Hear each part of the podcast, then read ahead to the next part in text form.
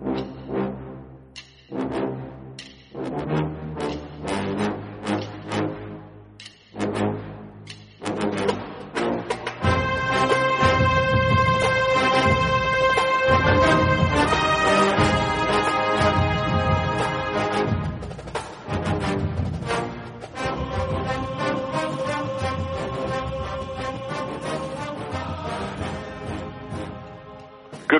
Bucknutters. Welcome to the Bucknuts Morning Five here on Wednesday, May 8th, 2019. I am Dave Biddle. Very happy to be joined by the People's Champ, Matt Baxendale. Bax want to get into uh, looking at some depth charts for the Buckeyes uh, going into the 2019 season. I'm going to do a uh, series for the site called In Too Deep. I posted the first installment earlier this morning. It's on the offensive line. So, looking at the offensive line, I have the projected starters left to right. Thayer Munford. Munford's pretty obvious. He's the only returning starter in the offensive line. But left to right, I have it Thayer Munford, Jonah Jackson, Josh Myers, Wyatt Davis, and then Branden Bowen. But I do think Nicholas Petit-Frere is at least going to be in the mix. Um, you know, and they could he could if he doesn't start, he could at least rotate in there. They could move Bowen to guard and Davis to the bench, perhaps. Just kind of break that down for me. How do you see the uh, depth at uh, offensive line shaking out? I like this In Too Deep series, by the way. Uh, is it sponsored by Sum 41? That needs to be our intro music for that. Um, I'm on board. But, uh, you know, O line depth, I, I generally agree with what you came up with there. I think Thayer Munford's obviously a shoe in. Uh, I, I think we're both under the assumption that Jonah Jackson is going to show up in full fledged football shape ready to rock and roll. I mean, remember, he hasn't been part of a program for a couple months now, so that's a bit of a wild card. You just never know. So I, I think it, certainly if we get the player that Ohio State, Alabama, and Oklahoma were fighting over, then he's going to start. I don't think he would have came here without promises of, yeah, you're probably the best guy and you're probably going to start. Um, but there is a very non-zero chance that we have that concern. And I brought this up a couple weeks ago, and it's not wouldn't be the first time an offensive lineman transferred to OSU and was not ready to go. Uh, it's a hard position to be ready to go if you're not working with your teammates. So just keep that in the back of your mind. Um, but I do think Jackson. That said, I do think he will start. Uh, I think Josh Myers is obviously a shoe in. Uh, I'm excited to see the development we've got from him. Uh, and then the real question mark is where does Bowen play? And you alluded to that before. Uh, I think Bowen is going to start.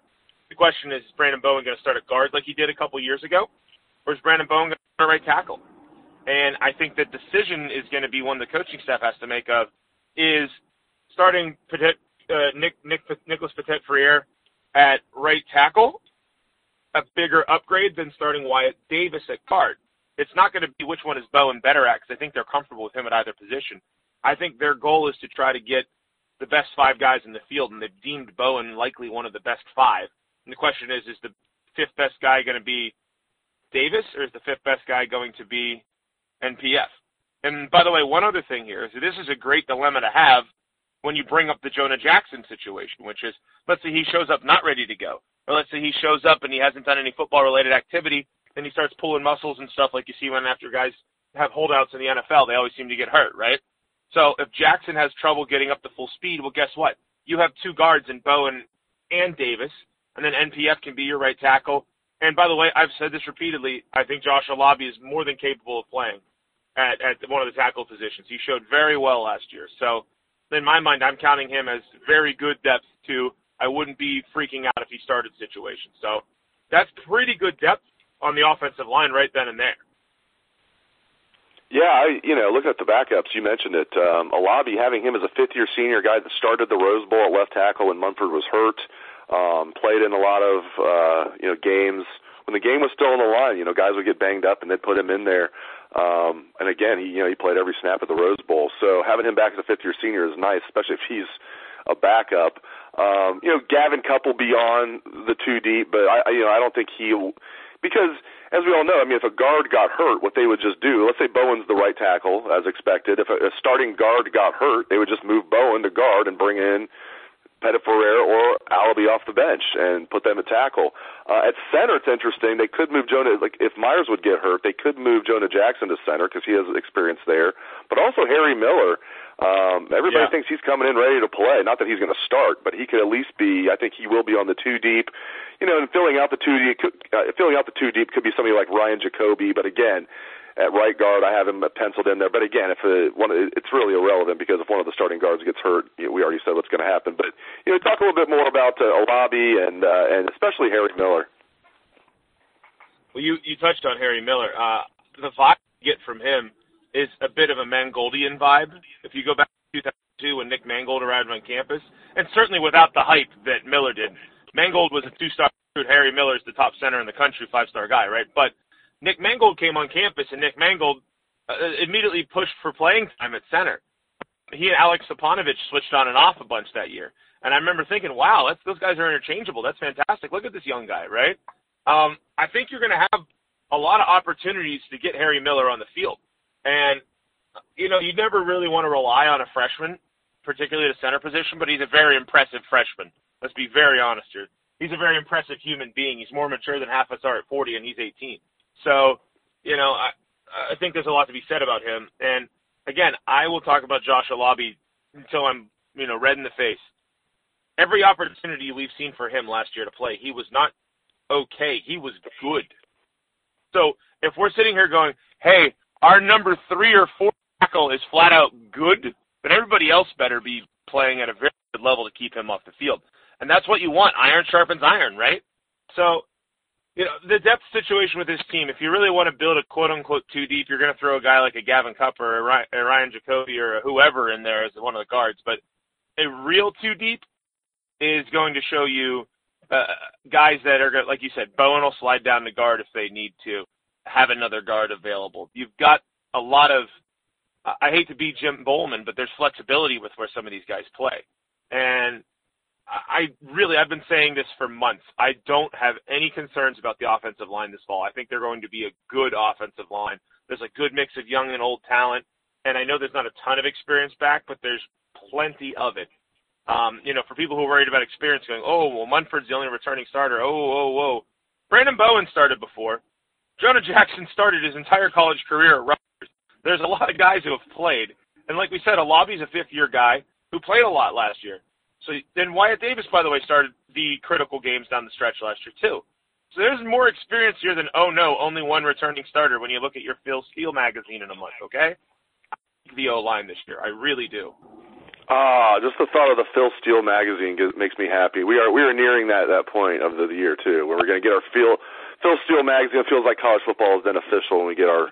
He he just does such a good job. Yeah, we're going to give free advertising to Phil Steele. He he's just fantastic, and he has such a passion for it. He's such a good guy too. So support Phil Steele. He's an Ohio guy too. Cleveland. He's in Cleveland. Cleveland. yeah, he's a yeah. He's it's his his is like a statistical like I always agree with his outcomes because I'm an idiot who thinks he knows more than than than Phil, but his his statistics and his his, his just everything he tracks is unreal good. And, and I hadn't even thought about my my 2019 Phil Steele magazine until it just, just kind of came up here. But oh, I can't wait. That's like Christmas and summer for me. That's replaced the what used to be summer Christmas when they released the NCAA football game in July. Phil Steele's taken that over since the world's a cruel, cruel place, and we're no longer allowed to play dynasty mode all summer and win seven national titles in a row with Ohio State. So it's the best we've got. I cannot wait. It's like so happy right now. We're also not in our early 20s without kids, where we can play video games all the time. Uh, those were the days. Um, although you're you're a lot Yes. closer removed to that than I am. I'm much further removed from that than than you are. But uh, yeah, Phil Steele. My recommendation. I'll say one more thing about Phil Steele, then we'll move on to linebacker talk. Um, my recommendation for everybody out there: you can get on PhilSteele.com. You can uh, you can just buy one uh, for like twelve ninety nine, whatever it was, like on from the website, or you can go to a store and do it. But it's always easier just for me just to have them shipped to the house. But I always get two. You know, I always get two. That way I can have one, you know, at the desk, one in the bag, wherever I need. That way I get two, and then you get a price discount too. It gives you like two for twenty instead of buying like one for thirteen or whatever like that. So there, there you go. We gave okay. That's way too much free advertising. Let's move on. Um, even for the man Phil Steele, linebacker. Rotation, linebacker depth. I mean, it's really interesting. I mean, Malik Harrison to me is a for sure starter and a stud. He's just going to keep getting better and better. I think he's going to have a tremendous senior year this year. So Malik Harrison locked in as a starting outside linebacker. Although, you know, they like K'Vaughan Pope as his backup, but still, Malik Harrison's locked in. The other outside linebacker spot, they like Pete Werner a lot, but they also like Dallas Gant. I think those guys might rotate a little bit with Pete Werner getting the most of the reps, but they really like Dallas Gant, as Joshua Perry has pointed out on his podcast. Dallas Gant is a guy with a lot of momentum, as they like to say. Um, another guy you pointed out was Master Teague has a lot of momentum, and Jaelen Gill as well. So those are some of the young guys that Joshua Perry pointed out. Dallas Gant, uh, Master Teague, and Jaelen Gill. But um, middle linebacker to me, Bax is so interesting. I think it should be Teradja Mitchell. But leaving spring, you, you talk to the coaches, and they're like, all three guys are kind of equal with Tuf Borland, Teradja Mitchell, Baron Browning. I think Baron Browning's more of an outside linebacker, but what do I know? Um, how do you see middle linebacker shaking out? Oh, it's it's the biggest question mark on the defense right now.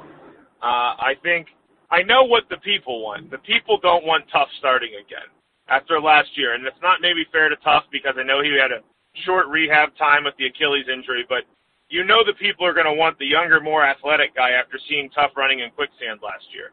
Um, I'm of the opinion that long term Mitchell absolutely has a higher ceiling than Borland, and maybe we ought to let Mitchell figure it out in the early going so we can have him hopefully playing at a higher level. But we have no idea what's going on there. And and by the way, it may sound like I'm dismissing Baron Browning here from that conversation because I sort of am. I just don't see him as a middle linebacker. I'm 100% in agreement with you. He is a downhill outside edge rush backer. Like in a in a three four set, you know, he, he's he's your your James Harrison style guy that you run on the outside. That seems to be where he's flashed most of the times in his career. And I don't think Baron Browning is your read and react middle linebacker. I just don't. I have not seen it from him, and until I do, I'm not going to believe that's what he does best. So to me, it's between Mitchell and Borland, and and that's a position right now that I think a lot of us are hoping for a tangible change from last year because obviously the linebackers last year, outside of Harrison, were sort of a nightmare. Um, I think a lot of us are hoping that we see some fresh blood on the field. Uh, I when you at a guy like Mitchell, who is, you know, an all everything recruit who has looked very good in the spring. I think I think when we talked about the spring game, we both kind of thought, yeah, that guy looks like a middle linebacker who reads and reacts like a middle linebacker. He just seems more of a natural at the position. I'm hoping, and I, I, I think most of Buckeye Nation is hoping that Mitchell ends up being the guy because of what we saw from Tuf last year and because what we sort of see as Mitchell's potential this year. So, you know, obviously the coaches are the ones who see this daily. I have a lot more trust in Al Washington than I, I did in Billy Davis to put the best guys on the field because Al Washington's track record coaching the position elsewhere. Um, but we're going to have to let this battle go through fall camp until we're going to have a better idea of who's going to see a higher proportion of snaps. And that's the other thing. You're not just going to be like, all right, well, Mitchell wins the job. He's going to take every snap. You're still going to see Tuf. He's going to be on the field a lot. Mitchell's going to have to really excel to earn more than two thirds of the snaps. So there's a lot to play out at middle linebacker. That's easily the most interesting position on defense to me.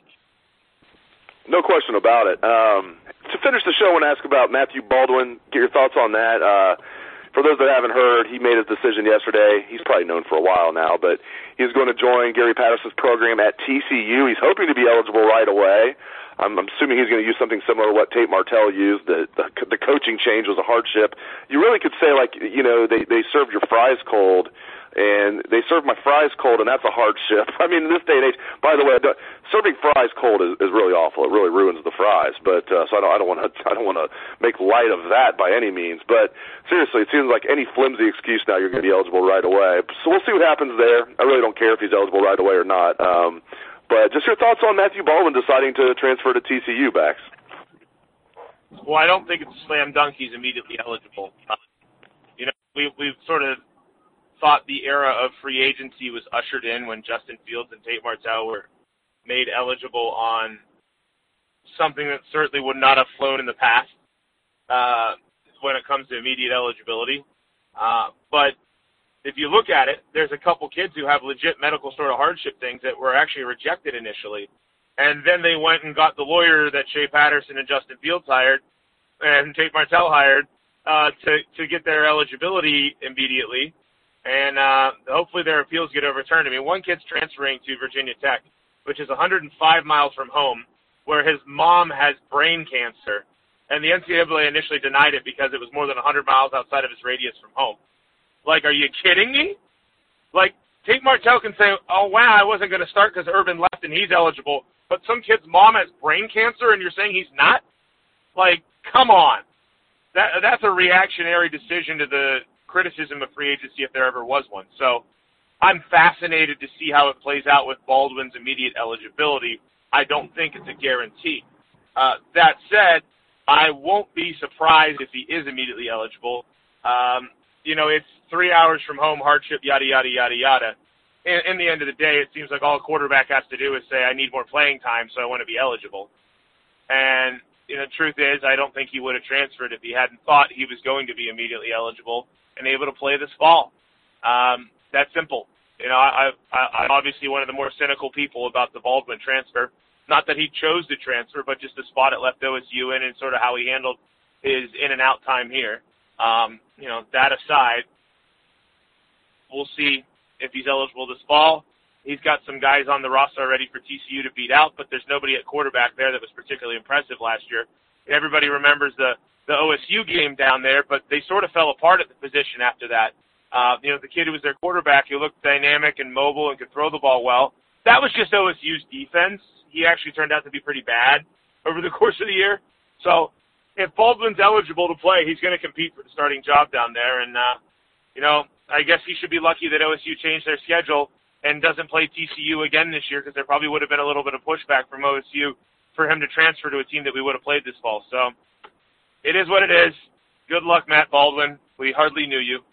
And that's about all I want to say about that. Great stuff from the People's Champ, Matt Baxendale. Really appreciate it, Bax. You can catch his column every Sunday on Bucknuts. It is, of course, the bucket of bullets, must-read material. Thank you very much, Bax, and thanks to all the listeners out there for tuning in to the show. I appreciate it. Hope everyone has a great day. Let's try the Buckeye swag, best damn band in the land.